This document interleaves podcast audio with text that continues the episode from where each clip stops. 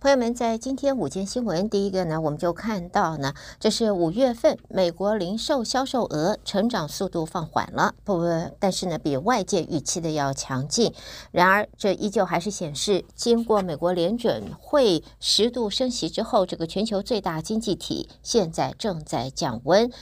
美国五月汽车零件经销商销售额比四月还是上涨了百分之一点四，而这个礼拜稍早才公布的官方数据，美国消费者物价指数年增幅度已经由去年中创下的高点，现在砍了一半。联准会昨天也决定维持利率不变，这是一年多来首度在货币政策会议停手。央行官员则希望借此来评估先前连串升息对美国经济的影响。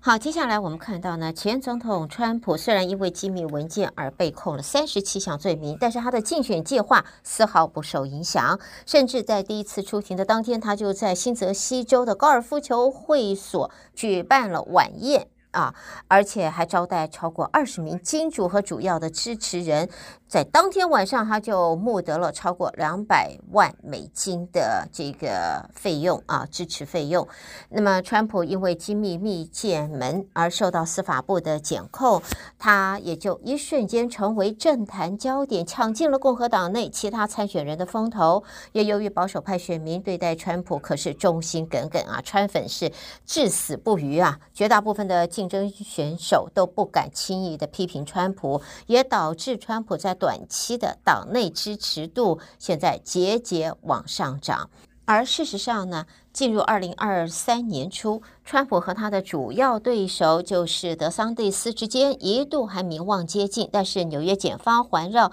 呃封口费案提出检控之后，川普的支持率就开始遥遥领先了。所以现在分析也形容共和党的选民普遍是不相信民主党未来数个礼拜川普的支持度还会继续上涨。好，接下来呢，我们再看呢，这是在呃昨天的表决当中，有二十名的共和党人与民主党议员连成一线，投票赞成搁置提案。共和党控制的众院以两百二十五票赞成，一百九十六票反对，搁置谴责民主党议员谢安达的提案。提出动议的共和党议员卢纳则说，谢安达在上届国会时是滥用情报委员会主席的身份，散播谣言，抹黑前总统川川普。也鼓励情报机构来调查保守派，而这次提案目的是让众院操守委员会调查谢安达，行动也获得了众院议长麦卡锡的支持。如果操守委员会裁定谢安达撒谎、提交虚假陈述、滥用敏感情报信息，最高会被罚款一千六百万元。下边呢，我们再来看迈阿密方面的消息。看到的呢是佛罗里达州迈阿密市长苏亚雷斯，他向联邦选举委员会提交文件，宣布角逐共和党总统提名。那么他成为在共和党内第一位西班牙裔的参选人。他在二零一六和二二二零二零年大选都没有支持前总统川普，但是川普的亲信近日则表示，苏亚雷斯可能会成为副总统人选。现年四十五岁的苏亚雷斯是美国市长。会议的主席，父亲是迈阿密的第一位古巴出生的市长。他今年上任后致力招商，也希望迈阿密把迈阿密打造成密呃加密技术中心，成为戏谷之外另外一个高科技的基地。而这次参选后，他也是两党唯一以市长身份竞逐的人选。好，接下来我们看到的这个是跟气候相关、天气相关了。在美国南部有多个州受到多种恶劣天气影响，阿拉巴马州、乔治亚州、密西西比，还有我们德州，都先后受到龙卷风、冰雹和强烈呃风暴的侵袭。德州还出现热浪。呃，温度升高到华氏一百一十四度。气象专家说，南部地区在这个时节出现连串恶劣天气是相当罕见的。除了龙卷风之外呢，预料在南部广泛地区还会出现崩呃冰雹风灾、长时间的暴风雨，还有强烈对流风暴。密西西比州中部大部分地区都已经发布了强烈的雷暴的预警。而在德州，我们这个地区是受热浪侵袭，气温破百之余是非常潮湿，包括了 San Antonio 在昨天啊十四号已经达到了一百零四度了，Corpus Christi 的温度更是高达一百一十四度。预料这样子的炎热天气啊，高热超热天气会一直持续下去。那么在未来十七号，达拉斯会出现一百零八度的高温，San Antonio 跟我们 Houston 的温度会升高到一百一十一度。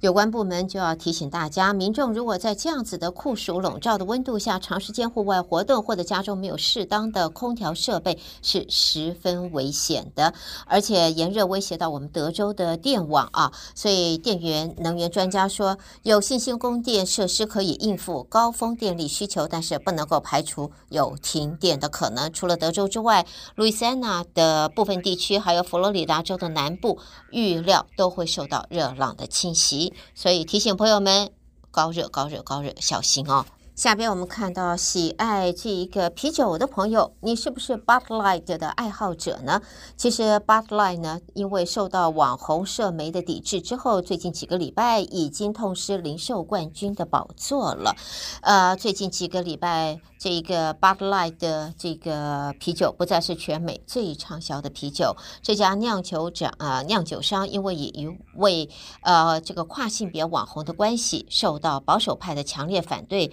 这一会儿可是损失惨重。好，朋友们，接下来我们再来看到，这是关于联邦航空管理局。在日前宣布啊，为机师所在的驾驶舱要设置第二道屏障，让乘客不容易闯入。这个规则会影响呃营运定期航班的航空公司，但是不影响包机运营商，也没有规定要求航空公司改装现有的飞机。然后关于在 recall 方面呢，呃，在今天特别要提醒大家啊，FDA 现在宣布进一步的扩大在冷冻的草莓和混合的的这些 berries 的。产品的召回名单包括了 Walmart、Costco，还有 H-E-B，他们出售的多个急冻水果品牌都列入召回，因为他们会引起甲型肝炎。在现在这个造势的急冻有机草莓是从墨西哥进口，已经在全美导致多宗怀疑甲型肝炎病例。FDA 由三月起就调查了，现在牵涉的品牌当中有包括了 O Walmart 自己的品牌 Great Value，另外呢还有。在特定的 Costco 啊销售的品牌，以及呢，在我们德州 H-E-B 啊销售的这一个冷冻草莓，所以希望大家，如果你有的话，在这段时间尽量不要食用啊，把它呃就是 trash 掉啊，退回去，不要购买。在这段时间提醒大家特别的注意。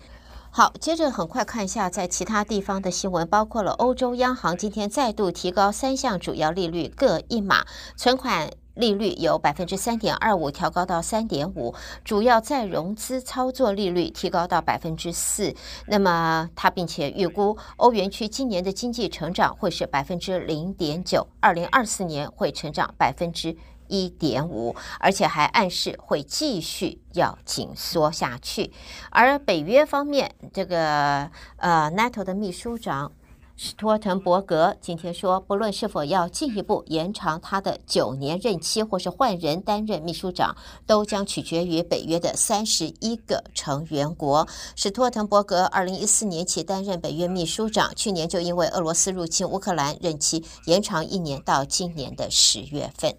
好的，这就是带给大家今天我们的午间新闻。胡美健为大家翻译、编辑、播报，谢谢收听。而休息以前，仍然还有关于这个活动的讯息，再次的带给大家。这是为了要庆祝这个端午节和父亲节，再加上生日会的一个。合在一起的活动啊，这个蛮温馨、蛮好玩、轻松的活动，呃，在这个礼拜五会举行。那么你可以事先到美福药局要登记，因为他只接受白卡，也就是 Medicaid 的持有人才能够参加。你也可以打电话给八三二九九八九八一六。八三二九九八九八一六。所有详细活动的相关的安排，你都可以打电话八三二九九八九八一六，或者直接到美肤药局去查询。但是要记得哦，这是只开放持有白卡 Medicaid 的朋友们的一个活动。好的，朋友们，这就是带给大家今天我们的午间新闻。胡美健为朋友们编辑播报，也谢谢您的收听。稍微休息一会儿，朋友们欢迎大家收听下边的节目。